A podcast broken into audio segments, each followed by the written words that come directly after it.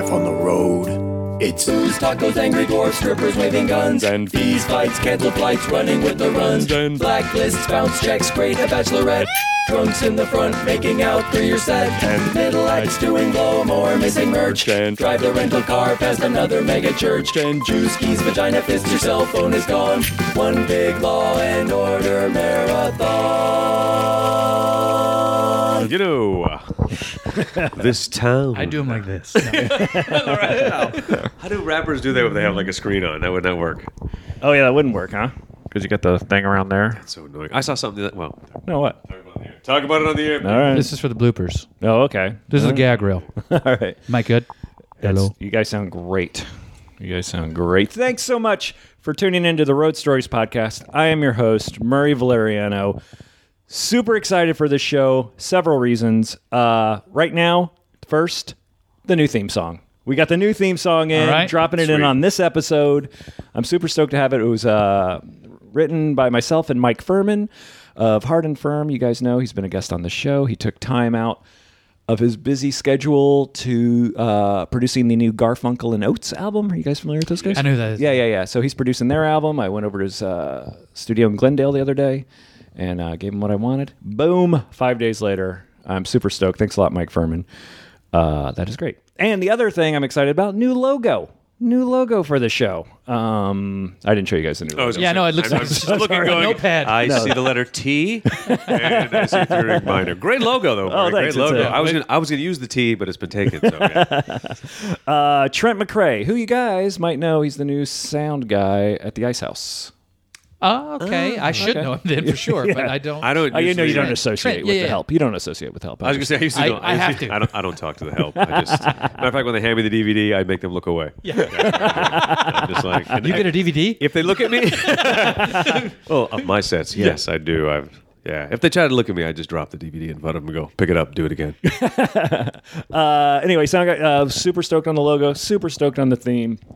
Guys, uh, uh, hit me back. Shoot some emails. Let me know uh, what you think about them. Uh, review them on iTunes, man. Throw it up on the iTunes. You know I love a good review on the iTunes. I appreciate it. And speaking of iTunes, Vinegar Moon. Are you out there, my friend? It's a handle on. Uh, Oh, I was going to say, wow, uh, can I Yeah. play too? Uh, salsa shoes. Vinegar Moon, I owe you a T-shirt, buddy. I apologize. I was out on the road and I was going to send you the T-shirt, and then I got back and I lost your address. So hit me back. I think you have my email, or hit me back through Facebook. How many waitresses have you said that to? I was going to say, What- it totally sounded like Murray's done this before, hasn't it? Look, I was I wasn't sleeping. I didn't mean to. I didn't mean to move. Call me later. That's great. Ah, my wife loves that joke, Keith. Thanks. Sorry. Uh, so Vinegar Moon, hit me back. I'll get you out your uh, uh, uh, T-shirt next. And you two will be leaving with a T-shirt today, also. Hey, you didn't even know fantastic. that. You didn't I was even gonna know that. Like a real today. That's T-shirt. great. No, like a real, not like the logo, which we can't see, but a real. logo. no, it's, Right. it's with the old logo. So collector's edition. Oh, dude, I like it. It's going to I be like, it. the Journey Escape uh, like. Okay. T-shirt in a couple of years. It's I know gonna, exactly it's gonna, you're talking about. Okay, there you go. it's gonna, it's gonna be on hipsters. Uh, uh, all right, we'll forget that. Or all right, all- so when they send it to other countries, all the little children come up and like, hey, and they got your old logo T-shirts on. Starving children wearing the Journey Escape shirt. uh, and the third reason I'm excited for this show are my guests today. Uh, Here they are, not us. Let's move. Yes. I've been all right. So, long story short, I try to book comics that I think go together well, and then sometimes it doesn't work out. Like uh, I tried to have you on with Bill Engvall and Gary Brightwell. We just couldn't get the timing right. Yep. James, I've been trying to have you on for God knows how long. Yeah, I usually make people wait at least this long, so don't be special. Says, this is standard in my contract. When's the call? 2015. I'll do your pod. I've got podcasts booked to 2025 with people I don't even know. So that's just so, really get a DVD? have a glass of vinegar moon. Shut up. um, so sometimes I take the people I can't get on the ones I want and I put them together and it works out like this. You guys go way Great. back. So it's great. So uh, let's get some introductions. Uh, first of all, I'm going to go uh, earphones left. Uh, really fun, really, really great comedian. Really fun to watch on stage. Uh, you know him from Man on the Moon. Hey, why not? Uh, Last Comic Standing, Yeah, unfortunately. uh, and of course Blue Collar. Yeah. Blue Collar TV. Very funny. Heath Hyche joins us Yep-o! on I'm here. the show, and it's Hyche, right? Hyche, you're perfectly Yeah, right. yeah, okay, good. It's Hyche. I tell people just pretend they're screaming it from a balcony in Berlin. Heath Hyche! Heath Hyche! you will never forget it. Thanks for coming in. I, I know we've been kind of playing Yes, I phone it's tag been for back and forth. three months. I know. Yeah, yeah. Which and is funny, wait, yeah, because you never put a subject in your uh, emails when you were emailing me. So I would go through, you know, a lot of times you look Oh, at right. the subject. I'm like, oh, it's got to be, oh, oh, that, oh, it's Murray. You know, like, I, would, I would look back. I was like, oh, it's another like forwarded something. Uh, sitting next to Heath and next to me, in between us. Yep. Uh, three months. It took us three months. I know. Two years. I was gonna say rookie. You're like you. You give it up so easy. I can't even be in the same room with you. Two like- years. Uh, one of the most played comedian on Sirius XM. Am I Yeah, right? how that happened, I don't know, That's but to this great. day, but that is Yep, good. Just this keep those SoundExchange checks coming. yes. Wait, hold on. Wait for it. College fund, right there. Yeah. Uh, James P. Connolly joins us on the podcast today. Thank you so much for driving all the way here. Um, James and I met. Do you remember when we met? Actually, I don't know if we met, but we worked together. I mean, we might have met before then. We no, I I think I remember because it wasn't a pleasant experience. No, it was not. It wasn't your fault at all. I- Most of these gonna- stories were not. I'm going to go with uh, casino, Northwest, god awful setting. Uh, and then after watching you and a very talented man try to handle what was a very unex- un- and I had to do an hour I think Yeah, yeah. after you which was and the whole look in Murray's eye the whole time was like and you have to do an hour Yes, that was yes. It was a casino in Washington, and I we were supposed to do a run. We are supposed to do that, and then go to the other side of Washington and do a weekend. Oh, But that's I, right. But I had to That's right. fly in and fly out because I ended up getting a show that I had. somebody who'd do Blue Mr. Career Yeah, yeah, yeah. And man, I'm glad I did. but I remember that casino because it was one of those Heath. It was one of those uh, casino shows where it's the bands play in this in this theater, Right. and there was a band playing. And I remember the instructions were the comedians are not allowed backstage. Yep. Yeah. Uh, they uh, they will not adjust the microphone for you. No. Uh, they the band did the sound check. Wow. You work with it. Yep. And uh, I remember I was supposed to do 20 minutes, and for some reason I did 30. And, it did, and then James is like, uh, "Wow, I would have thought you would have done 15. I didn't think Yeah. you would have gone over, but for some reason I couldn't get off. It was, it was a glorious experience. And then how did I pay you back? By hooking you up with a coffee house gig in your Belinda.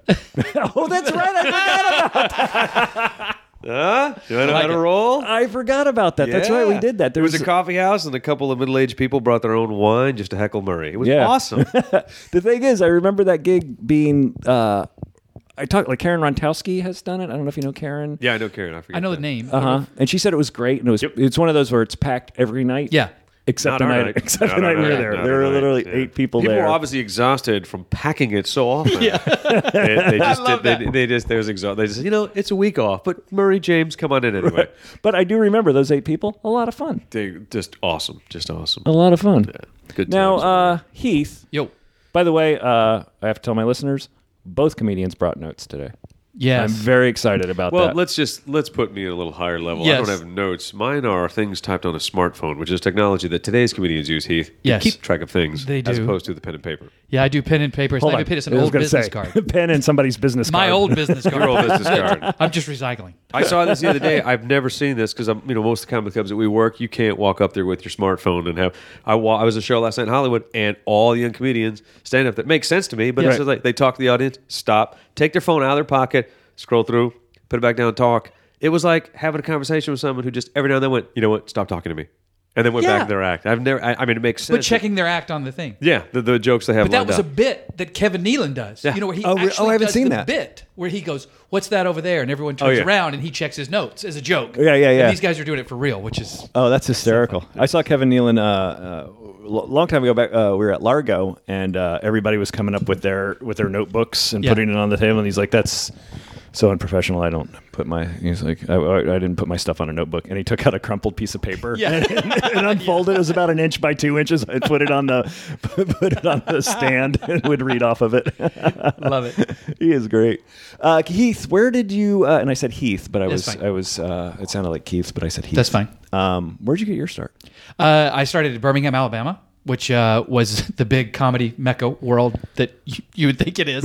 I, but I was in college, Uh-huh. and uh, they did. I was doing a play in theater, Mm-hmm. Romeo and Juliet, and I was the youngest. Romeo and what? Juliet, uh, you know, uh, and, and I was the youngest in the Shakespeare class. I was like, I'm going to nail, I'm going to get Romeo. There's no, ch-. everyone's like, Heath's got Romeo. Right. I audition, and they put up the cast list, and I look, go look at the cast list, and I go, uh, Romeo, oh no, I'm not, uh, Mercutio, no, no, no, Tybalt, no, and I go all the way down, and the last name on there is Peter, and it says Heath, and I go. Is there a Peter? in Ro- Do you remember Peter? And, and literally, my line.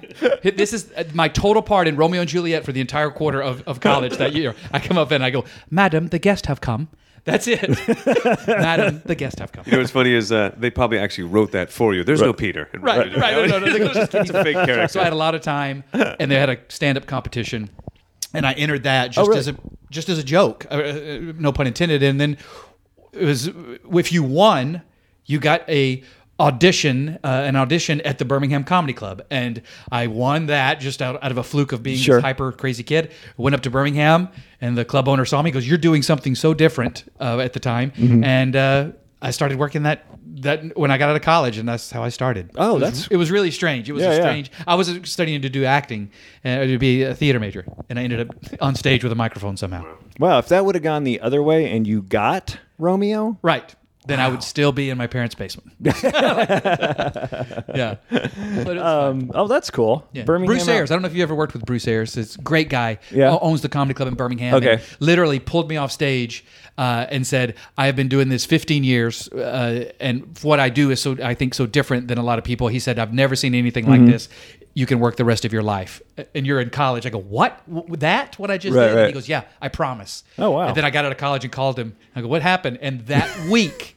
That week that I graduated, the Birmingham Comedy Club was in a snowstorm and burned down, and it was the famous because all of Carrot Prop, Carrot Top's props were in that. Do you remember this? Whoa, no. All of Carrot Carrot Top was in town. Sure. All of his props are on stage. Snowstorm in Birmingham. No, it never snows. The roads are shut. The, everyone get out of the club because we're going to have a snowstorm. They leave the, the burner on. The club burns to the ground. No one. The fire department can't get there. All of Carrot Top's stuff is in the club. Oh, wow. Bruce Ayers. Um, uh, it, it was Carrot Top's first appearance on the Tonight Show the next week. Mm-hmm. Everything's gone. Jay Leno comes on and cracks some joke about what they don't have fire departments in Birmingham. I know they do. I've seen the footage in black and white. You know those kind Yeah, of yeah, things.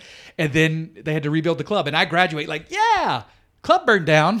what? that was what I was. And so they had to redo, rebuild. Oh wow, so, is, yeah. that, is the club still there? yeah, it's a brand new club called the Stardome. I don't know if you ever. I heard of Stardome. I, was about, gorgeous. I love that. I was about to say, dude, that's that was Mother Nature telling you don't do comedy. I Bruce know. is wrong. Anything, Bruce yeah. is wrong. Yeah. He knows what he's talking about. Yeah. if, if he's going to put you on, I will burn the club down in a snowstorm just to stop Yeah, you. if it's not Mother Nature, it's no. the cook. It was. like, no one's funnier than me. That's funny. So yeah, but that was my kind of start. Oh, that's Yeah. crazy, man. I don't know. I never heard that story. Yeah, about about Carrot Top stuff. I mean, yeah, I heard loosely. I didn't realize you were affiliated with it. Well, I'm not affiliated Well, with it. I'm- I didn't no, strike I think the it's match. probably yeah. No, that's what I'm trying to say. Yeah, yeah. I guess maybe kind of a way you did. Um, You killed Carrot Top. Is what I'm trying does to. Carrot Top have doubles of his props? He would have At to. the time, no, because he was so fairly new. ah, you know, like live and learn, and, Heath H. uh, I know. yeah. I had. I have. So Good that thing was this podcast didn't burn Yep. down yesterday. I would be really bummed. Hey, I know how you feel. That's why I carry two sets of notes. In case one note burns in a snowstorm, I have the other notes. And then I also memorize things too. That's kind of what I do. So I would like to know uh, the similarities between being a Marine and stand up. Uh, ooh, good question. That's good. I don't even know if there are any. I just uh, James was. There's no joke here involved. Well, actually, here's the deal. you were a Marine, right? I uh, yes, I, I was Served in Desert Storm, right? Yes, I did, and uh, I actually started comedy in the Marine Corps. Oh, out I was. I was working for a colonel in Desert Storm, and I'd always kind of been asked to like host the officer Mm-hmm. whatever the Oh, that's so dinners, cool. and we had a kangaroo court, which I was elected the judge, and we would you know write out heinous crimes committed by each other, and I would look at them and give them truth serum, which was in our for our unit was tequila and prune juice, and make people drink them and to elicit an animated evening. Yeah. But he came to me and that we had all these reserve officers attached to us, and he goes, you know, I want to kind of bond the unit. I want to roast them, Mm-hmm. and so I was working for the colonel at the time, and he just said, uh, "Will you, will you do that?" And I was, I was, I was given a direct order to make a man funny. In like 48 hours, a lawful command. So he said, you know, we're suggesting, but I'm going, well, the colonel, that's not a suggestion. It's go. So I grabbed a couple of uh, you know, smart ass lieutenants. We sat down and we just attacked everybody because the colonel was going to say this. So I could say anything I wanted to to anybody who outranked me Oh, yeah. with all the venom I could muster. And I didn't like them all. Well, you were. I'm sorry. You were writing. We're writing for the colonel. He Writing wanted jokes for yeah, col- okay, he now wanted to starting- he was going to roast. He was going to roast everybody. Sorry. I thought you were about to do it. No, no, no, no. no, so uh, we wrote him, and I turned all the stuff in. We had a great time, and then an hour before the the, the dinner, you know, like the the major says, you know, the colonel needs to see you. And I was like, oh my god. I was like, I looked at the guys like, well, here we go. I crossed the line. I'm Right, going. right. and I went in there, and they were sitting around asking me for like tips, like, what did you mean? How did you see this joke being delivered? Yeah. So I was like, sweet. So he he killed. He sat there, Nice. he killed, and every one of those people that we skewered. Looked at me knowing full well that I wrote that. Yeah. That's not a damn thing they could do because the colonel was saying, I'm like, "Well, talk to the man. If you don't like what he said, talk to the man. so when I got out, that's when I decided I would try. So Which confirms a stereotype that Marines are hysterical. exactly. So I think they play to that. That's how you know they we were trained to kill, but when we get in it close in combat, it's really tough to go. All right, dig this. Two guys going to a bar. So- two, two soldiers going to Fox. but it, it's I I don't know if I would have started. like that. I, I hope I would have, but I couldn't Right. tell you if I would have. But mm-hmm. because I did that, I'm like, okay, when I get out, I can I'll give this a shot because somebody wow, that's made me great. do it. that is so. so. cool. I never knew that. Yeah, I, I've known. That's one of the few stories I have that I know that no one else on this planet has that story. Yeah, that's true. kind of like you know burning down. Yeah, burning. Birmingham. yeah. Burning down Carrot Top. so we're uh, what else you got, Murray? Two original stories. No one knows for. Oh, I This, know. this now- podcast has peaked. Yeah. well, I'm going to go uh, Heath. Yep. Number three on your Oh. card. nice. nice. Oh, good call. Good Yeah, one. well, no, All sure. right. it's great Uh, story. Well, to, to, to, to go, if you if you don't know what I do, and I'm sure a lot of people prob- may not, I, I use a will lot of- put videos Okay. up on the Facebook page, and Great. and I will, and just so Heath is not coming off bragging or anything, Heath is definitely original in what he does, and I, I don't can't think of another comedian. who Oh, does thank what you. He does. Oh, So- I, I will actually, in a moment of sincerity that is not normal for me, concur with you. And ah. that People always say, I said, you, there's no one I know that does what you do like you do. I can't think of anybody else Yeah. who does that. So. Can you And guys now- get me back into the comedy store? No, I'm. No, but I know Maybe this the bird down room? comedy club that you can headline deep um, south. And my second question is, why would you want to go back? I know, no, no. I was, uh, I, I do a lot of music and cues in my show, as, mm-hmm. as you may w- w- see. So I control all the music and cues, and there's a lot going on.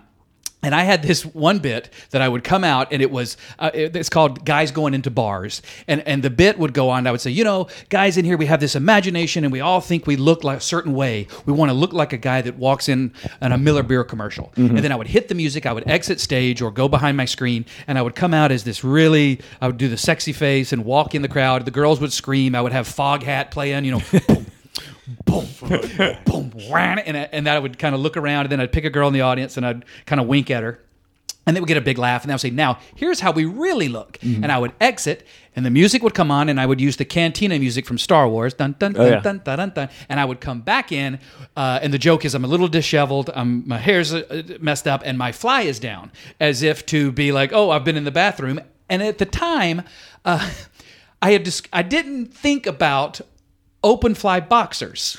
Okay, and I, I don't think a lot of us do. I walked out on stage with my fly down, and normally people would go, "Oh, his fly's down, how funny!" And then I would zip it. Oh my goodness, I was in the bathroom. I didn't, and I I looked down, and there's four old ladies on the front row, and they all go. And they are aghast. They, they they're not. And I look down like, what's going on? And I realize that's when I feel the draft that I have exposed myself on stage to these four old ladies like that Full wiener. completely, completely. Wow. And I would, and I, the horror inside me, the everything that is that is wrong i i- that I've ever done is I just I shrink and I I turn off the music and I I fix myself and I don't know where to go with this because right. now the audience, some of them haven't seen it. Yeah, yeah. And I, I said, I, I am so sorry. Like I stopped. I said, I'm so sorry. And the ladies are, are still this confused look at me, and they one of them looks like she's about to cry, like it was. And I like they think he's a prop act. Is it a prop? And I'm like, no, it's not. And I, I'm just going. I'm so sorry. And I, I kind of break down. And there's a pianist who would play you up, and he was over there on the side. And I, I turned. And I said to my, this is what saved the bit. I said, "Did you see that? I was hanging out of my boxers. Did you see that?" And he said, "No, I missed it." Like that. and it got a huge laugh. And I was like, "Oh, thank God!" And I said, "I and I couldn't." You Right. can't. How do you get past that? Like Sure. then you have to uh, allude to it the entire time. So that was probably my most mortifying. Oh, yeah. I mean, completely out eh, completely. I will say this though. Uh, Nobody exposes themselves like you do, Of course. on stage or anything. I'm an open book. Wow, I would never because I've been going through this, and I don't know, maybe it's my age, but I, oh, I'm forgetting to zip up my fly all the time, and I'm not doing a bit or anything. It's it's like a serious like I will just find myself walking around with my fly open. Now I'm going to be paranoid about going on stage at You'll Irvine never do it tomorrow night. You'll never- and if you want the bid, it's yours. No, What's the music cue that goes with that? Though? yeah, yeah. wah, wah, wah. No, but I, I was scared to death, and I just I was the cold sweat, everything. Oh, yeah. awful. I had that well, not the same thing, but one time I was doing a show and it, the, the zipper on my fly broke right before I was going on stage, frantically, and so someone gave me a safety pin and I safety pinned it together, and then but my body language on stage last that night, the whole I was turning like a robot, and the time I was Yeah. just trying to be smooth, but I was like, You I- didn't you didn't say anything. and About I didn't say anything, but I was concerned that you know you it would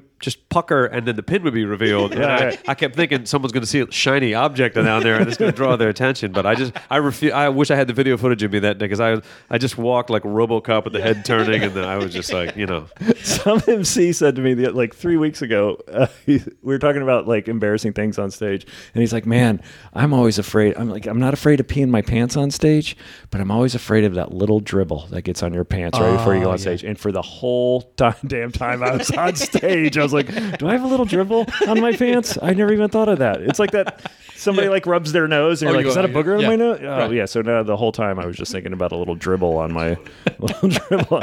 Oh, I know why. Because uh, one of the comedians was afraid of crapping himself on stage, Oh, which I've never had that. I've never been worried about that as an adult. Uh, well, I've never done it. No. I would No. say that I've I'm always conscious of could happen, but uh, I know only one person that actually had to physically walk off the stage because it happened. Really? yeah. I, I remember ch- talk chatting up with this kind of conversation, and someone's like, "You know what's happened?" And it was talking to a third comic. You know what happened to him? so he literally was on stage, and he just excused himself and walked off stage, didn't say anything, and went to the bathroom. And the audience guy looking around, came back like ten minutes later, and just continued on. At some point, had to explain, but I was like. That would be the comic nightmare is that you, it just, here it comes, can't stop it. Right. I need to go and talk amongst yourselves, and I'll be back. That's where you're like, stay close, MC. yeah, yeah, yeah. Wow, who was it? yeah never tell. Never tell. You can tell us. I don't know who it was, but let's just say his career started in the ashes of Birmingham, Alabama. That's great. That's the name of my book. In the ashes of the Birmingham. Alabama. And it's just me standing there with an empty prop trunk and smoke. that is brilliant. That's awesome. Stop with your compliments. On your iPhone, yes. number four. Oh, hey, love fun. Let's see. Velvet Elvis. Dun, dun, dun, four. Oh, number four. Well, number four. Crapping my pants on stage. I was, uh, I was, uh, no, I, this, the story starts off with me changing my underwear into a fresh, clean pair before I begin the story. Uh, I was hired by a corporation to do an event. They have a you know, a pharmaceutical company, and they Sure. want me to perform it. Uh, they had this VIP booth, Jack Murphy Stadium, San Diego. Good paycheck. I'm like, sweet. Doctors catch the game. I roll down there. Nice little VIP suite. The food, the booze. It's got the everything. This is awesome. And it's a tight room. I'm thinking, cool. What? I'm gonna jump up there, and do like 20 minutes. They go, here's the idea. We think. the reason everybody who's ever done this. So, so outside of enclosed VIP, oh, which you can see the stadium, is this little angled seats that are out into the stadium, and they're mm-hmm. like, so "Here's what we're thinking: the doctors will have a good time here. Then they're going to go take their seats, Yeah, yeah. and then you're going to go out there." And I'm like, "Out into the stadium." like, like a peanut vendor. I'm gonna go out Right, into the right. stadium, and they go, "How are they gonna hear me?" They go, "We got it covered." And they hand me a little box, speaker box, and a microphone. Wait, like, And a, I'm- like a Mr. Microphone? like a Mr. Microphone. and I'm like, I'm going to go out in, in front of the stadium, and the doctors, why can't we do it in here? Well, we thought it'd be kind of cool. They're right there, the backdrop. And I was like, and the first time I laugh, I say, well, you know what? I'm not saying no, but in my professional opinion, that this cool thing you've just set up will look, I will look so pathetic Yeah. holding a little Mr. Microphone in a box. So we went back and forth, and finally, what we compromised on was, well, let's just try. Yeah. And if it doesn't work out, you can go home. So we get out there, and the guys are sitting there, and I, am walking, you know, and you're looking up. You're like, there's like 10 rows of bleachers. So you're like up, I'm people? up. How many people? Well, I'd say maybe 50 people with empty seats, Yeah, yeah. people looking down at me like, what is he going down there for? No introduction. I walk out Right, right. pregame, and they're sitting there, and there's the parents and the kids, and I'm standing there and I'm looking up at them, and I'm about. I start to get the tension. I'm like, hey, I don't know what I said. Like, hey, everybody, and then all of a sudden, right behind me, it's like, here's your starting lineup for the San Diego Padres. And I'm looking around like I'm playing first base, and they're running up cheering, and I'm like looking around, and people are just looking at me, and and finally, I just stood there like this pathetic figure holding a Mr. Microphone, and they all just like people looked at looked at me and just shook their heads like, nah, kill it, man. Let's yeah, get out yeah. I was like, I just walked up. Oh, I wanted to know how the joke. That's what I was waiting. Oh. Oh, it was like, well, no, it was not serious. Like you're, but you, you so, and then the nice thing is, you know, they paid me, and I drove Sure. home, and I go, well, I just got paid a lot of money for a moment of humiliation thing. If that PA system had not come on, Yeah. I would have been subjected to just uh, the night. You know, as a comedian, the nightmare. Like, what am I going to do? How am I going to get their attention? I'm hollering up at people, with Mr. Microphone at a professional Major League Baseball stadium. I love that is great. I love the fact that you might be the only comedian on here who's had those shitty gigs and actually considered saying no. Well, no, it took- because most no. of the time we never say. We're like, okay, Sure. Well, but it took me years to realize that no, I need to start pushing back with little comments. And uh, this, Yeah, yeah. this story continued. This company had built the horrible issues. They put me one time outside of. They told me it was going to be at the Hollywood Bowl, Mm-hmm. and again, I'm thinking they must have this cool suite. It's outdoors. At, at an area, grass area, Hollywood Bowl behind me, and the traffic are going in ho- right there, out there. Oh, yeah. and I'm out there, and circular tables, no microphone, none whatsoever. In that little park area. Yeah, yeah. and I'm I'm so I'm supposed to go table to table and yell at people to be funny, and it was horrible. And so they had me for a third gig, and I was like, I really don't want to do this. yeah. And the man at the time is like, we'll put it in your contract. So we wrote all this language. He must have an amplification, a microphone, and Yeah. specific, specific, specific. We get to the restaurant. I show up, tight room, tables. I'm thinking this could be good, and they go, Hey, got you your clip-on microphone. Clipped it on, very excited, and they go, Okay. I'm like, Where's the sound system? There was no. I was like, this thing isn't magical. You don't clip on the microphone. I'm like, are you kidding me? Yeah. And so I'm faced again, going table to table, yelling at people. And there was uh, background music playing through the speakers up top, which the restaurant refused to course. turn off. Oh yeah, yeah, yeah. So yeah. the third installment of this for this company was just the final. humili- After that, I was like, I refuse to work for you people Yeah. because I can't take it emotionally anymore. But I, I love the fact that someone seriously Yeah. brought We a got 'em love, right. Yeah. brought a love, and looked at me like, "Ooh, yeah, Yeah, we didn't have think nothing about to that plug part. it into." Yeah. They're also the company that for a parting gift they gave you a walkie-talkie. Yeah. So, sorry, that was number two, four, and three put together. Oh, okay. But uh, uh, outso- Sure, no. outdoors things. You had mentioned uh, Blue Collar and Bill and those guys. Yeah, yeah. And uh, f- years ago, uh, the super nice Jeff Foxworthy, if you ever met Oh, the yeah. guy, he's so nice. And he said, Heath, will you come do my charity golf? I said, I don't golf, but I'll come do the comedy. He was like, Great. It was Larry the Cable Guy, uh, Ron White, Jeff Foxworthy. And then I was like, Are you kidding me? Yes, I'll go do this. So I'm part of this thing. So he says, Tomorrow morning, you don't play golf. I go, No, he goes, We're doing this thing called blue, blue Collar on the Green. And I go, It's for a children's hospital. The dudes, mm-hmm. I go, What does that mean? They go, We're going to do a little bit of our act on the green. I go, outside? And he goes, yeah. I go, what time? 10 o'clock.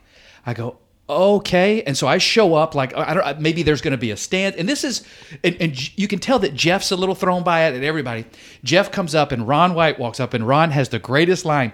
He said, look, uh, or Jeff said, guys, there's a lot of kids here, the kids that have the, that need to, for the hospital. And they're all lining up around the 18th hole, right?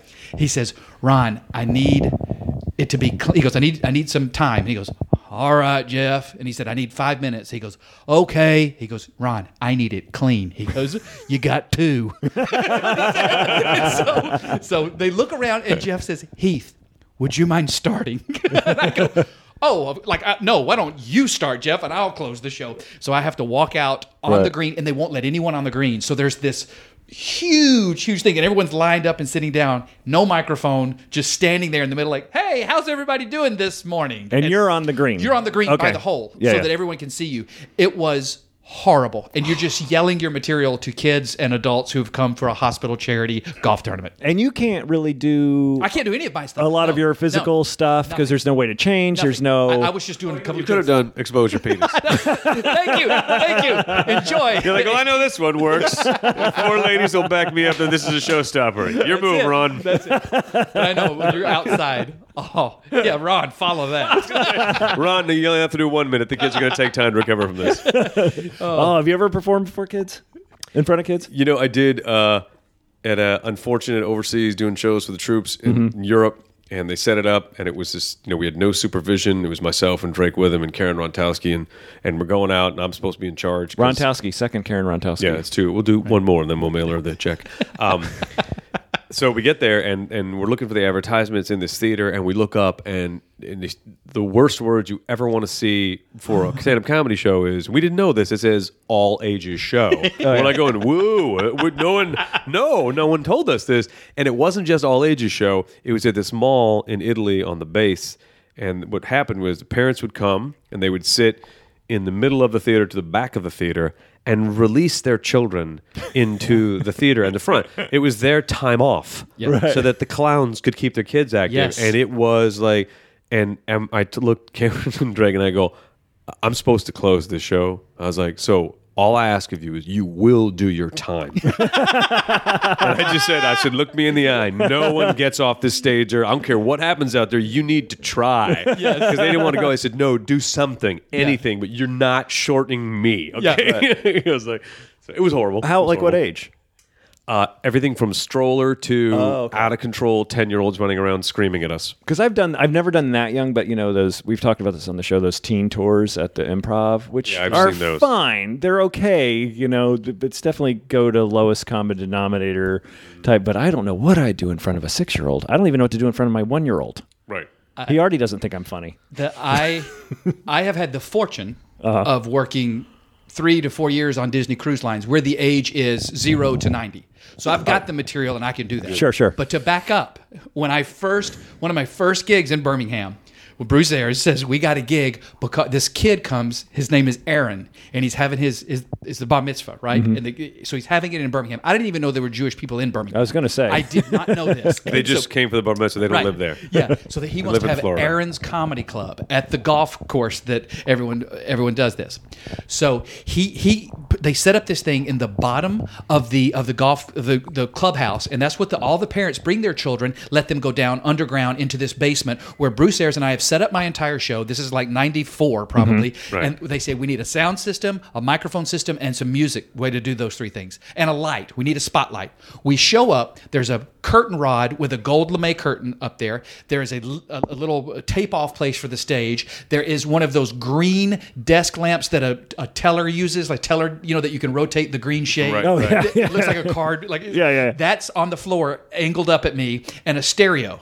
And so I go, okay. So all these kids come in and they've got all these little tables around this Aaron's Comedy Club, and at every table there's chips, dips, popcorn, and Right. Cheetos. So I'm standing there. I go back behind this gold lame curtain. I go, I don't want to do this. I don't want to do this. No, no, no. They're paying you good money. Bruce says, I'll go out in front of this gold lame curtain and I'll get them settled down and I'll introduce you. I go, okay. So I'm standing behind the curtain and the kids are peeking around, hey, doing that weird thing. Right, right. I'm going, this is awful. This is what I hear from the other side of my tiny lame curtain. Okay, if everybody could come sit down, could you sit? Everybody, okay, sit, sit down. Okay, everyone sit down, sit down. Okay, get down. Everyone sit, sit down, down, down, down. Okay, everyone shut up for a minute, shut up. And I'm going, this is not going to work. And he goes, this next guy, I'm telling you, one day you'll see him on TV, but and he's building me up. you know. right, right. I'm like, this is going to be bad. Heath Hyche. My music starts, and in unison, these 55 little kids all go, boo! And I come through the curtain. I'm like, oh, okay, you little. And I'm trying to do my material, and they're not. They're yelling. They're heckling. It's horrifying. In the back of the room is a security guard, which is this heavy-set older lady who is probably in her 60s to 70s, and she's just the security guard, and they're running her Right. into the ground. Sure, they, sure. they know how to take her down, and she's just looking at me with these sad eyes, like I'm so sorry. I'm trying to do my material. Nothing's working. They're booing everything I say. So in my show at the time, I had a leaf blower, and the leaf blower, I would do impressions with a leaf blower by blowing it in my face, Oh, yeah, doing a that, dog yeah. out a window, Sure, sure. doing all the changing my jowls and expanding my face. And the little boy's like, I want a leaf blower in the show. I'm like, of course, Aaron. You know, he's 12. so It's your name on the yeah. club. I pick right. I pick up the leaf blower, and the kid's like, "Yeah!" And I start doing the leaf blower. It kills. Like the kids are. I'm like, "Yeah!" As a joke, I reach over and grab some popcorn and put it in the wind of the leaf blower, and I say, "Hey, it's snowing," which I see all of these kids click, and they say. Food fight. And every one of these kids reaches and starts Animal House throwing food all over the place. I'm on stage, what is a stage, with the leaf blower. I kid you not, aiming and shooting projectile Doritos and chips and salsa out of the air with the leaf blower, making a cone like I'm like I'm Professor X, you know, like holding on, and all the bullets are going around me, and I'm going stop, stop, stop, stop, and they're screaming stop, and the kids finally, I turn off the leaf blower, the music's off, and it's like ooh, and there's the the fans is slinging salsa. The little girls start to cry because salsa's on their dress, and I look around and I say. Open mic night. Who knows a joke? And I put the mic in the mic stand. Bruce comes around and says, I got the check. Let's get the out of here. so we start loading. Now, the best part of this story is not me blowing all that, Right. but when I'm looking through the back of the room by the door, the next act is coming in to follow me. and I look, and it's this full fledged birthday clown who comes in, and he's got all of the makeup and he's got balloon animals, and he looks at me, and we lock eyes as I'm shooting Doritos out of the air with a leaf blower. And the look between us as I go, You're a dead man. I I'm cool. they hate me. You're going to die. so that was, and we left. That was my, That's awesome. that's my worst kid story. That is great. How is it? Uh, it must kind of stink traveling with all your gear. Oh, all the time. I, I I always have a fear of losing at the thing. Like I jealous when people go with CDs, and I go, you just have to carry CDs in your clothes when you're selling or DVDs. Yeah, yeah. And I am. because you get a DVD. I hear. Uh, I uh, from Nice House. No, I I just carry so much, and when it's when it's lost or delayed, I just go, okay, it's going to be me on stage. Yeah. doing a lot of. How many cases? Like how many suitcases? I, I or- take uh, one suitcase of clothes Sure. and three uh, cases with costume props, Right. sound equipment, stuff like that. Oh, yeah, that's projectors. I, I do multimedia and everything. So, So, so your idea of a fantasy would be carry-on luggage. do you know Mike Veneman? Do you know Mike? Oh yeah, yeah. yeah. Years ago, when I first started, I had one suitcase, a tiny suitcase, like, but it, and he was, I was a MC, and he was featuring, and he was in the back of the room with me, or in the in Birmingham, Mm-hmm. in the green room, and he said, "What are you doing?" I go, I'm, "I'm resetting my props," and he said, "Stop that." I go, "What do you mean?" He goes, "You need to stop that right now." I go, "What do you mean?" He goes, "Throw them away." I go, "No, they, they love this." He goes, "They do, but one day you're going to be at an airport and you're going to say." Oh my God, I can't believe I'm doing this. And you're going to be schlepping that around. If you don't stop now, it's going to happen. And I'm like, whatever. To this day, every time I'm at Bags Clean, I'm like, that venom. You know, I'm just, Mike Veneman! What I tell you, Heath? yeah. That's awesome. That's awesome. So you've only really performed on Disney cruises and that club in Birmingham, Alabama. Uh, in my life? Yeah. Oh, no. That's what it sounds like yeah, every yeah, story. yeah. No, Birmingham, all- Alabama. All, the before it horrors from All Birmingham horrors. and Disney. All the horror stories. It's been great in between for Heath. But just anytime he has to go back home or and even to Disneyland at this point, Yeah, I it's just a flashback. cry. I cry The in the corner.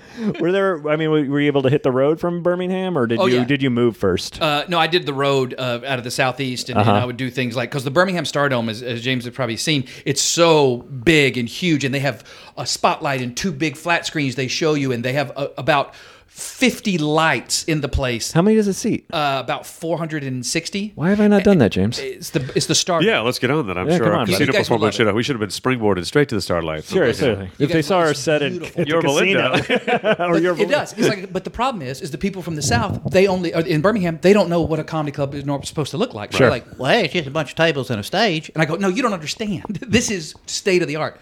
So my first road gig, I was up in Chattanooga, and I called Bruce from the road, and I was in the Chattanooga Comedy Catch, tiny stage, two lights to light the stage and all that. And I called him, and my first thing I said, Bruce, they don't even have a follow spot. and he was like, ah! He was like, he needs a follow spot. I had no idea. I did not know. Yeah. This place sucks. They don't even have lighting gels for my skin complexion. Yeah, totally. There's no elevator to the stage. Why is Where's my emotional mood shift, the catharsis of the lighting in the closing bit of Act Two? I can't work under these circumstances. Do they know that I was Peter and Romeo and Juliet? There's no dat There's machine. no debt machine. Well, I won't take the stage, says a man who blew chips into the air. yeah, so That is awesome. Where? So when you got out of the Marines and you started, where were you? Where were you? Well, where were you when you came back from Desert Well, I was Storm? stationed in uh, Camp Pendleton, so I was down in San Diego. And so Oh, I love the it. Glorious decision. Yeah, it's you know we lived in Solana Beach, right near uh, Fletcher Cove. Yeah, and, yeah. Uh, we used to go body surfing after we get out the uh, Camp Pendleton for the day to pretend we weren't Marines, and then we get out, and look around, and go, no, we have no hair and tattoos, and these people don't, so we're not. Yeah. we're not one of them. I have to say, I don't mean to interject. Hold that thought, but I have to say, as a surfer, uh, I love the fact that Camp Pendleton uh, tried to block surfing. Tried to block the surfers because they owned that thing, and all the surfers just snuck in anyway. And finally, they said, "You know what? It's yours. Don't worry about it." Oh, I didn't even know that. Yeah, yeah, Yeah. To sneak out to the water, they they tried to stop us all from. I say us, but this was before my There- there's, time. there's, but the strip, you know, the campaign Pendleton, the government owns system prime real estate right there. Yeah. I, I know Yeah. the beach you're talking about, and it's like, yeah, I think we can let that go. Besides, Yeah. if they really want to scare the surfers, just start doing amphibious assault drills. well, what's funny is sometimes you'll be out in the lineup and you'll hear off in the distance. You're like, relax. They're just, they're not. I'm pretty sure they're not shooting at us. Yeah, yeah, they're doing some sort of test or somebody can't work. A This is grill. great. So we're I kept this is my Camp Pendleton story that I coming back from uh, Desert Storm. Been gone for like a year and a half. We are on the amphibious assault vehicles, and you coming back home, and so you're like I don't know maybe I forget how far off land you are, but they have to get the, the tracks back home too. So we load back up in the little amphibious assault machines, which if you don't know, You have to get the what back home? the, they call them Amtracs. They're amphibious assault. They're like the Oh, little. I thought you said trash. I didn't. know No, it's you know like in the movies where they hit they Yeah, hit sure, the ramp of comes course. down You and know what pop they say up in the war: leave it the way you found Yeah. it. I think you know, pack it in, pack it out. So we're we're screaming in. We drop off. You're, we haven't been home in a year and a half. You know, the war's over. We're coming back, and you come off the back of the ship, and you're screaming towards the San Diego coastline. And of course, I'm the lieutenant, so I got to s- Yeah. pop the top hatch after we come back. I'm spray of water, and I'm just like in my head, like dun dun dun dun. dun. And you're coming in, and we land, and we hit, and uh, we have, haven't seen American forever, and there is a professional females volleyball tournament. The girls are tuning, they're stretching, and they're hitting, and we're just looking at each other like. It sounds like the beginning of a Jerry Lewis. Movie. I was gonna say I, exactly. I was just no. I was the same. way. I was just like this. Did somebody plan this? Because this is the greatest gift America has given me. this is and what we're we're like these tall, muscular women hitting balls, going, "Hey boys!" We're like. Why do other countries hate us? I was gonna say, huh, huh. that's right. Oh, baby. James, that's to, great. To the victors go the spoils of professional beach volleyball. That's That is awesome. beautiful. That was That's great. great. I love that. You should shoot that. That is a great. But it is kind of a, it is kind of a Dean Martin, Jerry Lewis like, "Hey girls, let's play." hey, boss. But I, I got out and I, you know, I got out and I wanted to. Did uh, you stay in San Diego? I stayed in San Diego and I started out. Uh, my glorious start was a karaoke host, mobile disc jockey. I Whoa, just whoa, whoa. decided Say that again? I was a karaoke host, mobile disc jockey. I went from being a Oh, uh, karaoke host. like a mobile. uh, okay. captain of the Marine Corps to. I, I wanted to start doing comedy, Mm-hmm. so my sister, I said, look around in the paper if there's anything. Yeah. How do you get a job? She goes, well, then you'd be good at this. Yeah. You know, it's like karaoke host. And I'm like, okay. So I went in and I rehearsed my two songs, and I had it was you know I had put on my wacky host outfit, Right, right. and I got the job, and so I spent a year and a half just doing you know. And I'm not a singer; I can carry a tune, but I was like, you know, it was just to get up in front of people. So I spent a year and a half just doing, you know, bars and bar mitzvahs and weddings and mm-hmm. stuff like Was that. this in like Mission Beach or? Yeah, all, yeah. all around San Diego, and did that for a year and a half. And then I said, then I saw an ad up in Universal Studios was looking for tour guides, and I said, all right, you know, I wanted to get out of San Diego. Yeah. And the company I worked for was they had a they were held this ho- annual bridal show was taking place somewhere, and the guy that usually hosted it was gone, and they recommended me to fill in, but they said, but, but no jokes, just stay on script. Yeah. And I'm looking at the script going. I have to do. Jo- I have to. Like Yeah. I have Yeah, an audience. I thought this is the litmus test for me. I, so I'm in the back and I'm pacing, and everyone thinks I'm really nervous. Like, are you going to be okay? And I'm fine. I'm fine. I just and I had written like three opening jokes, and I went up there, and there was a co-host, and I just without didn't care about her. I went up and I hit my three opening jokes hosting this bridal shower. This like they, they come out and they show the latest fashions, Sure. and, like- mm-hmm. and they all worked. Oh, and, and in my head, I'm going. Oh, when I'm done with this, I am so done with you people. I'm out here. That was your first time on a real comedy. That was my stage? first time on a comedy. I had hosted karaoke, you know, made ad lib jokes. Sure. that- I wrote these against authorities' Sure, judgment, sure. and I did them anyway, and they worked. And so I said, I went to here and I auditioned for Universal Studios tour guide, and I did that. So I said, if You I got could- the tour guide I got the tour guide Oh, job. yeah. that's- yeah. That's a pretty hard job to So do. how much I- ad libbing could you do as a tour guide? You're not supposed to, but Yeah. I But- used to. Well, of course, you know. Sure, yeah, sure. This is what I did. So, like, they was it was written in Texaco was the sponsor of the, the Super Tram. We had to call it the Super Tram. Uh-huh. Brought to you by Texaco, which is so annoying. So I would my way of rebelling was I would say it all the time. I would say, and if I got to your left, to the left of the Super Tram brought to you by Texaco Star of the American Road, and I would do this relentlessly. I thought I was rebelling against the man, and of course, a memo comes in. Someone mentioned it, and Texaco thought it was fantastic how one of their tour guides was giving them all that extra great promo, and I'm like, this is what's wrong with me. I rebel incorrectly. Yeah. it, was, it was a oh, cool gig. I mean, I, we somebody bought it out That's one a time. pretty hard gig to get. I It's a real. It's ridiculous. Three week audition Yeah. process. Wow. They weed people out every week, and then on the final audition, you go live around the the studio with all the tour guides, and at any moment in the tour, they could go, Heath, now pick it up. Oh. And you have to be able to jump up, From take it from that moment, yeah. and sometimes they stall the tram and go tram stalled, cover time. So it was really, and people would break and not get the job. Like Yeah. three weeks, they're all the way in, and then they would just crack under pressure. It's like ring the bell. Yeah. Ring the bell. Oh, exactly. It's like SEAL training. I would make stuff up though. I would like the Elvis shot one movie there. Right, that was right. on the script. But every time I go, you know, Elvis and Mary Tyler Moore and Change of Habit in the 19th, I would make my own stuff up because it was my tour. And then in Western Town, they had all the buildings were like soft so that the cowboys could throw each other and dive through stuff. So I was hosting it. I was doing a private tour. Somebody bought it for a bar mitzvah. They Mm-hmm. bought out Universal Studios at night. And I've got 13 year old kids in my tram. They were And- probably fright from my show. they were, they were come to think, but they didn't have chips on their face. Yeah, this really bratty kid named Aaron. So we're going through. We're starting. And no, they're not paying attention to me, and I'm trying to do the tour. I'm, this is horrible. So uh, uh, we stopped in the, in the thing. You're not supposed to get out of the tram, and I said, you know, you- these these walls are designed for fighting. And I get out of the tram, and I ran, and I started throwing my body up against the walls and stuff like that. And the kids went nuts. They thought it was Yeah. fantastic. And then I got another memo that saying you're not supposed, for insurance purposes, uh, tour guides were not supposed to leave the tram. So now was this? I, I guarantee you nowadays with everybody they have a camera or something that's filming. Oh, yeah, yeah, I But. Then they must. This was back in the day. You know, it was Yeah. whale oil. We were Right. churning butter when I was young. The tour. Two guys pushing the tram. That was a long time ago. I worked. Uh, I was writing a show at Universal, and um, the, the the way the way I figured out eventually was the uh, it was a music show, so it was loosely so it was like a little it was host script, so I could write it in like a day. I knew they wouldn't they wouldn't look at the script until Thursday, and then we shot on Friday, so I'd write it on Monday and then go home for four you know the next three days. Just show up in the morning, hey, and Yeah. then leave, and then come back at the end of the night, hey, and then leave. I lived around the corner, and uh, one day I'm like, hey, you know, I got access to the park. Yeah. This is ridiculous. I called like five of my friends. Yeah. Like, meet me at the park. Let's go. You know, Yeah. we go to the park. We go on the rides. We go on the Jurassic Park. Just get drenched on the water ride. And I get a phone call. We need you for an emergency meeting right now. so I had to go out, just completely drenched head to toe. It is fun park. It was it was cool. You know, you'd have to we could get to test new rides when they came out. And Oh, I, really? I, I didn't have the job that long because you paid like You went off script. five dollars an hour. Yeah. and I was a grown man. I was late twenties. I had you know I was Marine Corps. I had like debt. Yeah. I, and I, these kids were all young, and their parents were still helping pay their rent. And I'm like, five dollars? How do you? We made like we made less than the guy making churros. Yeah. Yeah, yeah. because for the opportunity of your career and blah blah blah blah blah. And so I did it for like a summer, and I was like, I don't know how you people can survive on this. So That's so funny because you did theme park work, which I did right out, out of college, and I got a job. the, I went to the big theater conference. This should tell me my theater stories because I didn't get Romeo. I, did, I got Peter, and then I go to the big theater conference where thousands of schools show up, and you get callbacks on your audition that you do on stage. And mine was for um, uh, para, uh, the Great America, Six Flags, and, Oh, yeah. Her- and Hershey Park. Yeah. right. Oh, in Pennsylvania. Yeah, Yeah, yeah, so. I worked at Hershey Park for a summer. I've been there. and I showed up. They go, "We're gonna, you're gonna be a strolling comedian, uh, kind of clownish guy." I'm like, like Marx Brothers is how they pitch it. I go, "Hey, I could do that." You know, like you know those Yeah. streetmosphere Yeah. guys. Go, yeah. Hey, look at her. What is he doing? Yeah. So that's when I think I'm going. I show up. And I go to they go. You're gonna go out to the um, this guy from New York Improv so, School is gonna meet you guys named Michael, and he's a graduate of Clown College. I'm like, this is gonna be pretty cool. Clown College. Yeah, and I go I go meet and he's standing there and I notice I look around this giant warehouse and everywhere you look there's three of everything. And he says, "So, let's go ahead and start juggling." And I said, "I'm sorry."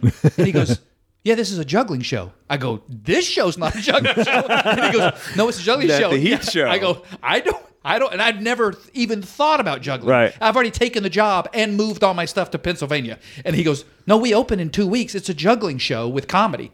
I go, Nowhere on my description did they say I had to throw anything. So I had to learn to juggle and make balloon. It was basically the same clown that walked into the back of my bar mitzvah. I'm now doing. Aha. Yeah, Instant karma is going to get you Yes, five years and I later. am doing balloon animals, and I am doing little tricks with kids, and re- with a partner, and Right, a big right. Bicycle that was a an ice cream old bicycle. You open the top, and that had all of our juggling equipment with a big kettle drum on back. So we'd go doom doom doom doom. Come on and see the show. We were the funds of Hershey Park, is what they call us. and the teacher of that class, Ron Pearson. There you go. Killed it. That's an inside joke. Actually, Ron was on a couple episodes ago. Oh, that's awesome. So, how often are you traveling these days, uh, James? Oh, that's me. Okay. Yes. Uh, I'm sorry, James P. he was looking middle direction. Yeah. If I know where to go. Uh, you know, I still I uh, I stay in town a lot now, which is great. Yeah. But uh, I still get out. I mean, my goal is at least to get out once a month to do a headline club, just so I always could do it. I like you know the long form is still kind of fun. So But uh, you know, mostly I, I like to stick around here uh, because I have a wife and a son, and I actually like them. Yeah, sure. Number five on your list. Number five, I'm on the- I think I have a five. Oh, you don't? Uh, I wrote down a bunch. Uh, look, you even took extra notes have while we were uh, talking. Well, let's see. Oh, we awesome. could go between the. Well, this one I had to. One of the first times ever auditioning for a TV show was the short-lived Martin Short show. And, Mm-hmm. The Martin uh, Short Show. The Martin Short Show. Yeah, I Show. remember that. And so my audition was to To, to do stand up. do stand-up, and it was Okay. auditioning at the at the Hollywood Improv. And um, The worst place to showcase, by the way. Amen. exactly. Oh, no. Amen. No, horrible, seriously. horrible, horrible. However, I walk in and before me is a benefit packed. Mm-hmm. And I'm like, oh my god, this is going to be And the greatest your showcase heart ever. goes, yes. This is my moment in time. And then, uh, you know, 'cause my previous have killed there twice in the Jerry Lewis telethon. Nothing happened to my career. So this is the big one. this is a big one. So I get in there, and my friend is hosting the benefit. I'm like, oh my God, perfect. I said, look, when you're done with the benefit, you just tell everyone that this next comedian showcase is for TV. I'm like, I got the inside track to great career success Yeah. for the Yeah. first time in my life. And I'm just jonesing the side going, this is your man, you're the man. You're going to tear it up. And I get up there, and right before she's about to close, uh, that someone hands her a note, and she's like, "Oh!" And she runs to the stage. She goes, "We have a special surprise." Oh. Ellen DeGeneres just walked in the room, and, I'm- and I was just like, "So Ellen gets up there and is a women's benefit. Just you know, people are beside themselves. Oh, and it's a women's joy. benefit, is a what you women's said? benefit. Oh, yeah. but it, it still it was I you know it was she's killing Sure, and she's they're great. going nuts. And I'm thinking, but my friend knows I'm next. Yeah. she will hook me up. Right, right. Yeah. And she gets up there and she's just aglow with the celebrity. Oh, Ellen, oh my God, blah, blah, blah. This has been so much fun. And this people are standing up and putting their jackets on and they're celebrating the moment of their life. And I'm like, no, no. And then almost as a side, oh, and uh, blah, blah, blah, like, Jim next he's got James P. Callahan. So she's introduced me. I am fighting my way through the people who are undressing. Upstream, the, yeah, going. I'm going upstream. Clothes are going on, and I'm, I'm pushing my way, going, "This is your moment. This is your moment." And I get up there and I don't know exactly what I said, but I basically turned into the skid and I challenged the audience to, you know what, leave, get the hell out. I was, def- I was berating them to leave. You go, you tell people, you go out in the street and you tell them that James P. Connolly hit the stage now. So they looked at me like, who the hell is this guy? But they stopped. Oh, they nice. stood in their tracks, standing there with their jackets on. I'm going, oh my God, I got a shot. Yeah, yeah. So I had to work the crowd a little bit, brought it in, had a killer set. And I thought, I get off stage and I was like, you the man. Yeah. You turn this into gold. And so then we get our notes from the person on the TV show. Sure. And the note was, you know, he really moves around and talks to the audience too much for TV. The manager's like, but he would have he would have he would have died a thousand deaths. Did Yeah, you see yeah. what he did? And Yeah. they're like, yeah, but it's not really. So they couldn't let go of the fact that I had to talk to people to save myself. They couldn't even get to see that. And then in the end, I'm in the bar and I was like, jeez, what, what, are- what are you going to do? I did what I had Yeah. to do. It was a, and then some agent came up to me and, and, and he goes, hey, can I tell you something? That was one of the best post celebrity death spot saves I've ever seen in a long Nice. time. And I'm like, okay, I'm Awesome. good. I was like, put a stripe on the shoulder. I'll go home and have a happy That's man. great. So I was never seen on TV, but uh, Ellen DeGeneres ruined my career. If it makes you feel any better, I heard Ellen didn't book the Martin Short show. Either. yeah. she didn't get that. okay. Well, no, no, I put a I don't know if Martin that. booked that. did he? That, that was only on like a season, man. I remember when they were doing those shows. It was on short lived, but Don Friesen, good buddy of mine, was on twice. Like they booked Oh. him twice. And I remember, uh, and this is not to tell another comic story, but No, know, I literally just was just talking to Don about doing the show yesterday. So, well, he could tell you, ask him about the Martin show. It was funny to watch. not 'cause- coming on. Okay. Uh, well, you know, he's like me, but he won't wait three years or so. He just, Yeah. uh, but uh, his timing, he had never seen such a hot like TV audience, and you know, Don works on a clip. Yeah. He's Yeah, a yeah. fast clip. I mean, there's Don doesn't breathe until he's done with his Yeah. set. Yeah. So he's, I was dying as I'm watching, and he would do the joke, and the response was huge. And watching his body language, he was like, stu- his body was like stuttering and leaning into the, net, like he wanted to talk, but they wouldn't let him. They were laughing, and I'm in the back going, "This is so entertaining to me." He's like. "Uh, yeah. trying yeah. to get that next punchline out. And I was like, you've got to slow down because it's they're not going to let you talk. They're still enjoying this. How you guys doing? Oh my god! And I'm high fiving each other. It was awesome. What did, what did the guy say? He said that's the best post. Post celebrity death spot save he'd seen it a long time. I have one similar to that, if I may. No, please at, do. At the comedy store. That's why I brought you on. Okay, at the, at the comedy store. Can I tell a story? Can I just Yeah, can I tell a story? story before we do this? Uh, Joe Rogan, who Wait, you're uh, at the store? Is what you said? Yeah, the comedy store Okay. in Hollywood, and uh, it was uh, you know the main room, which is the the cool Friday night big crowd. seats about 400. Yeah, and uh, it- on the front row, Joe has gone on stage, and he was Fear Factor king at the Sure. time. Like that was when, um, not that he's not now, but it was just everything was a, batting a thousand for Joe. And he goes on stage, and there's a couple in the front row, and this is my say what I think. And he, um, the girl, he does a joke, one of his Joe jokes, and this lady goes, "Oh, boo." And did that, and I went. I could. I think the the room just hushed, and you hear Joe say, "Boo." Who? What'd you just say? Boo! And the room gets quiet, and he says, "Let me show you something. The power I have." Just kind of, goes, "Watch this. Bye bye. Get him out. Bye bye." And it gets awkward, and the the crowd's going, "No, come on, come on!" And they start it- like this little riot, not riot, but you know, Yeah, people yeah, like, "Come on!" lighting torches and pitchforks. and saying, and uh, he's like, "No, I want him out. I want him out." So then this, the doorman who are just other comics, Other comics, yeah, yeah. Like he wants you to go, and then they're like, "You got to go." No one of any authority is But there. you can have two all. tickets to the OR. We'll make it up to you. yeah, Right, and, right, and they're like, I don't want to, and it gets to be so awkward. And I'm next on the list, right? so I'm waiting. Now people are like, boo, that's you're you're being a jerk. That's a dick move, and everyone's doing this. And so then he goes, that's yeah, bye, and they kick him out. Okay.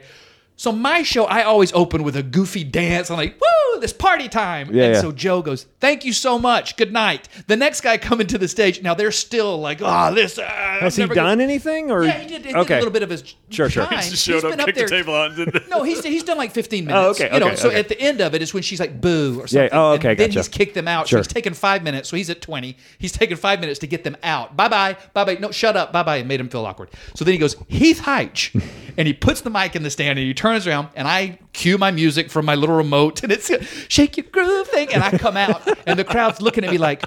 What is this? And I'm trying to dance my heart out like I'm in fame. Like, come on, people, let's party. And I can't. I'm thinking, you know, you're uh, in that moment of your head, like, okay, when I stop, what am I gonna say? When I stop? And the only thing I can think of to say is I stop and I'm breathing heavy and I look down at the empty seats and I just look at the crowd and I go, "Where's my mom and dad?" Like that. and it just goes nice. boom, and it, it spiked, and I went. Oh, and they're like, ah, "We love you." Oh, God, and that's then awesome. the next week, Joe Rogan said, "You need to go on my website." I posted an email that some guy was in the crowd and talks about that moment on stage when you did that, how it just turned the room. But it's that panic, Yeah. you know, where you. That- that's a great. Someone asked me. I said it's called panicking correctly. Yeah. because I've had that. I've been faced with that moment. I was at Jerry Lewis Telethon one time. Hot room at the Improv, packed. Bud's there. All the famous comedians, the 50s, the 60s, Shelley Berman, all oh, these yeah, guys yeah. are to watch. And again, it's hot. I'm number four on the spot. I'm going, this is your career, buddy. Here it is again. You're the man. Do Ellen the walk. Kick nowhere around. this is this is pre this is pre Ellen. So I had I'm walking up there and Norm Crosby's hosting, and all of a sudden he gets up there and I'm like, here you go, brother, the four spot. That's what people kill for. yeah, he yeah, goes- Then he gets up and he does the let's remember why we're here. And he does the crippled kid oh. speech. I'm going, oh, and I'm like oh. and again, I don't know what I said, but I panicked correctly Yeah. and jumped in on that spot, and it worked. But it, it, it's god awful. It's Yes. god awful. They're just not fair moments. I did the Jerry Lewis Telethon one time and I broke two toes and I was like hobbled and outside the improv, but I didn't want anybody. I didn't want to be dealt with this. I didn't. I just survived the first year Right. of the children and the crippled kids speech. I, mean, I just wanted to do stand up, just introduce my name. Jerry was hosting this time, so I was like, I was excited and I was just pleased. So I just I had a little cane. It was really painful, but I'm pre-show. I'm adrenaline. The Marines kicking in. Like I go ditch Yeah. the cane. I'm no. I'm just going in. I just leave me alone. And apparently, someone thought it would be cool that Jerry would really like this type of story. So he introduces me this really awkward. And this next comedian broke his toe earlier today, and he's still here. And it, the way he's saying it, it sounds like he's mocking me. Right, right. He's being sincere, but I'm like, they don't get. He broke his toe, and still he didn't cancel. I'm like, why would he? It's a broken toe. Yeah. But he's selling me like I survived cancer, Yeah, cut it out of my body, and now I'm on the stage. Right. With so a ballpoint again, pen. yeah, exactly. so then I get up there. It's this horribly awkward exchange. It's Yeah. Jerry Lewis. I want. I'm excited to meet him, but he's just created a moment that I don't want to have to deal with. Yeah. And all I could think of was like, wow, Jerry. So I kind of tried to give it up to Jerry Lewis to save the moment. Yeah. And you could see he enjoyed it, and he kind of turned and looked at me, and he stopped leaving the stage, and I was done pandering. And there's just extra linger if you watch the tape where we look at each other, and I'm look, I look at him like. Please leave now. Like, look at my face. Is go away, Jerry Lewis. I need to save this moment. So I was like, never again am I showing up to help children. That's why I don't do charity work for kids anymore. It's a bad experience. I had an intro like that at a, when you know when you're trying to learn how to do this and you're going on and I did a I don't even remember what the comedy competition was but it was so I, I remember doing well at it and then I go to this club in Franklin, Tennessee. It's like a one nighter bar, and I'm all set up. And the guy shows up, and he, I, s- I recognize his face a little bit. He said, "I was in that competition with you. Please, can I introduce you?" And I'm like, "Oh wow, yeah, that'd be great." He goes, "I'm a comic. I'll do like two jokes." I'm like, "Fine, totally great." He goes up, and you know, you feel like, "Good, someone's gonna pitch me well." And and it's Seen gonna my work. Yeah, seen my work. so the crowd, it's a good crowd because they do comedy one night a week. This Yeah. is back then, and he says he does his two jokes, and they get a laugh. He goes, "Now let me tell you about this next guy." And I'm going, "Uh oh." He goes, "I did a comedy competition." And this gentleman shows up, puts his name on the list. We don't know who he is.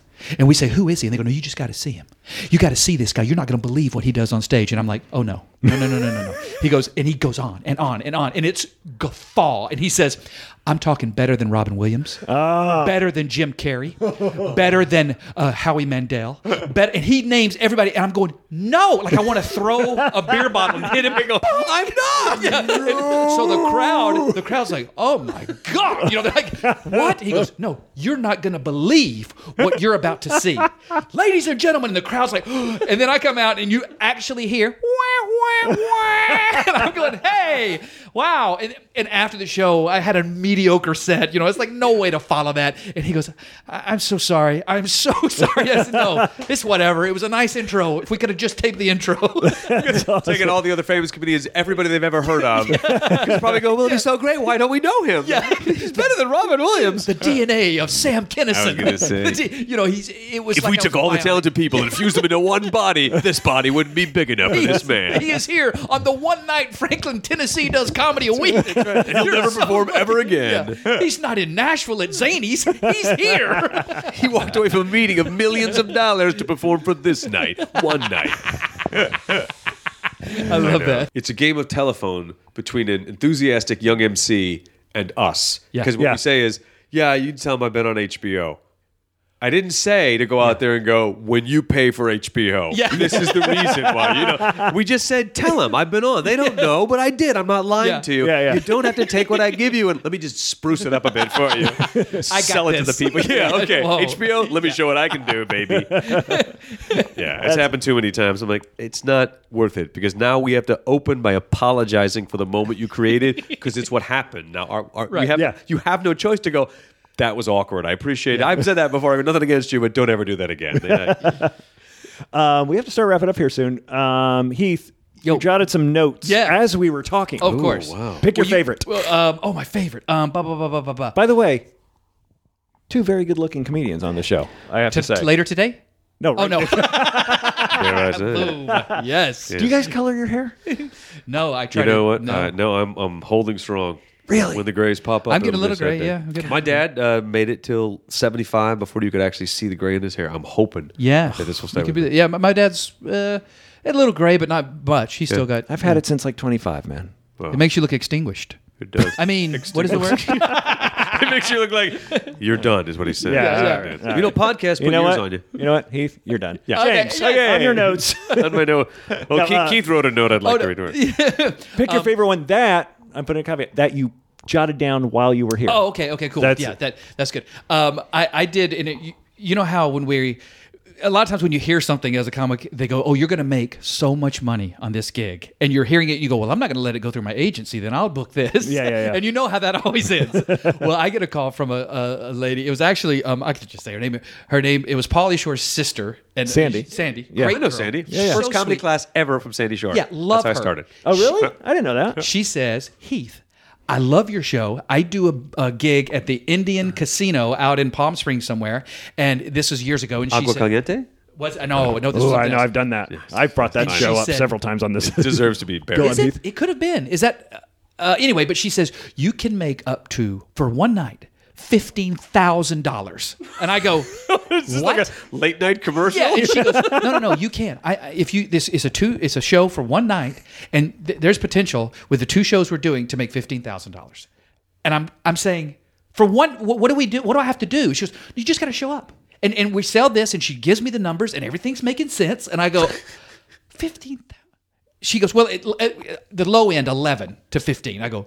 11's fine. You know, There's a low end. so I, I pack up and I go. She goes, "You can bring your own MC or your uh, it feature." And I go, "Great." So, um, do you guys know uh, Sandy Brown, uh, African American girl that Oh. does characters? Uh, Yeah, I haven't she has seen her in a long time. one woman show up on uh, a Pico, I think. But Yeah, yeah. great. I loved her because she does characters, and I, Mm-hmm. I, I it really kind of went into my show. And I call her and go, "Look," I, I said, "I don't know how much I'm going to make," and I really didn't at the time. She goes, "It could be low, but what?" I said, "I'm going to pay you, you know, 250 bucks if you just go do this." She says, "I would love to." She had nothing coming in. She Sure. says, "Thank you." So we drive up, we meet up there. I show up with my my girlfriend at the time, and she says, and I meet Sandy the thing, and I go, "What do we do?" She goes, "Okay, first thing you got to do is take all these flyers and go to the Indian powwow down the street." And I go, "I'm sorry." She goes, "Yeah, it's the big medicine man powwow of the Akatuka tribe or whatever, and they're all going to be here, and you've got to hand these flyers out to get them to come to your show because there's going to be like eighty thousand people there." And I say, "Me?" And she goes, yeah, yeah, yeah. And then when they buy their tickets, if we sell this many tickets before tonight, but but you go boom, and you're making. And I go, oh my god. So I go and I'm standing at the front of these things, and people are walking in, and you hear the bells on their feet, and they have the full headdress. They're doing an Indian, uh, Native American dance thing. sure. Hey, you hear all that, and I'm going, hi, come to the comedy show, comedy show tonight, right over there in the casino, comedy show. And I'm handing this out. I'm sweating. I'm in the desert. I'm, and I'm, you know, I'm going, what am I doing here? What am I doing here? And so I'm, I'm handing these out, and people are so I don't even know if they read English. You know, like, I don't Right, even know. And I'm handing them out, and some of the old elders won't even look at me. One guy, one of the old Indian chiefs, I guess, has a heart attack, and they put him, or he's having a, a heat stroke because it's so hot. Right, right. And the paramedics come and they cut his shirt open, which cut the medicine, the beads that he has given for his chiefdom. Sure. And these people are wailing like these, you know. White faces, pale face has cut the beads. And Right. It's just this awkward. I'm like, what has happened? And I go to the show. Sandy does this, or Sandy Brown does her first time. We, I end up making one hundred and sixty dollars. so I give it to Sandy. Plus, I pay her the extra money that she drove up, and then I drove home. Oh, So man. that was. Yeah. I love the of like you know the last the last thing. and I love Sandy Shore, but Oh, yeah. you know Yeah. she's Yeah, yeah. very sweet. I The love last that the most thing- important piece of information left out to the Yeah, very yeah. end. Yeah, But the last thing Native American hat have are the powwow. You know, I went my, my, I went down to New Mexico a lot, and that's what they have, and it's a special occasion, Yeah. and they're holding on to their heritage. And here's Heath going, comedy, Yeah, comedy." tonight. Yeah. Who wants to laugh? When you were telling me the story, and you know, because she was saying low end eleven grand, and when you hired Sandy, I was waiting for you to go, and I can pay you three thousand I know. dollars. I'm smart. I'm, smart. I'm like, I, and I thought you were gonna have. go yeah, just to open. I'll Yeah. give you three grand, guaranteed. I know, and guaranteed. I, I'm gonna swear 11. to you, I thought to do that. I was Yeah. like, Oh, yeah. I'm going to make her day. I'm going to give her a thousand bucks. And then I went, what if I don't? And then I, I swear to you, as, as the person I am, I thought if I do make eleven grand, I'm going to give her a grand. Oh, I would yeah. totally do that. Give Yeah, bonus. I. Yeah, Totally. But when I'm like, here, Sandy, let me write you a check out of my own stuff. Can you wait till Thursday? to, uh, and by Thursday, I mean in May. Here's your check, and can you please sign this apology to the Indian people that I've drafted on our behalf? Because good God, Oh man, guys, uh, what a great episode! Thanks, uh, thank you so much for coming on I'm on so this glad. on this special episode. Yes. with the new theme song by Mike Phirman and, the, new, logo, which we haven't we're seen, but I'm see. assuming is as exciting as that. by Yeah. Trent McRae. Uh, seriously, uh, you know, you guys, thank you so much for listening. As always, uh, we still have shirts for sale. Don't have the. Uh, it's the old logo. So get them before they're gone. Um, you can get those at murrayvaleriano.com at the shop. Uh, let's see. Uh, road dates will for me are I'm, I'm in town for a while. Um, I know I'll be at the Irvine Improv and the Ice House. Um, then I'm back up to the Bridgetown Comedy Festival in April, uh, which is a fun gig. I'm looking forward to that. I'll be able to see all you guys who I missed when I was in Portland last week. Um, so come on out. I know a lot of you guys are talking about um, at Robots Eat Vegan. I'm talking to you, buddy. Show up at a show.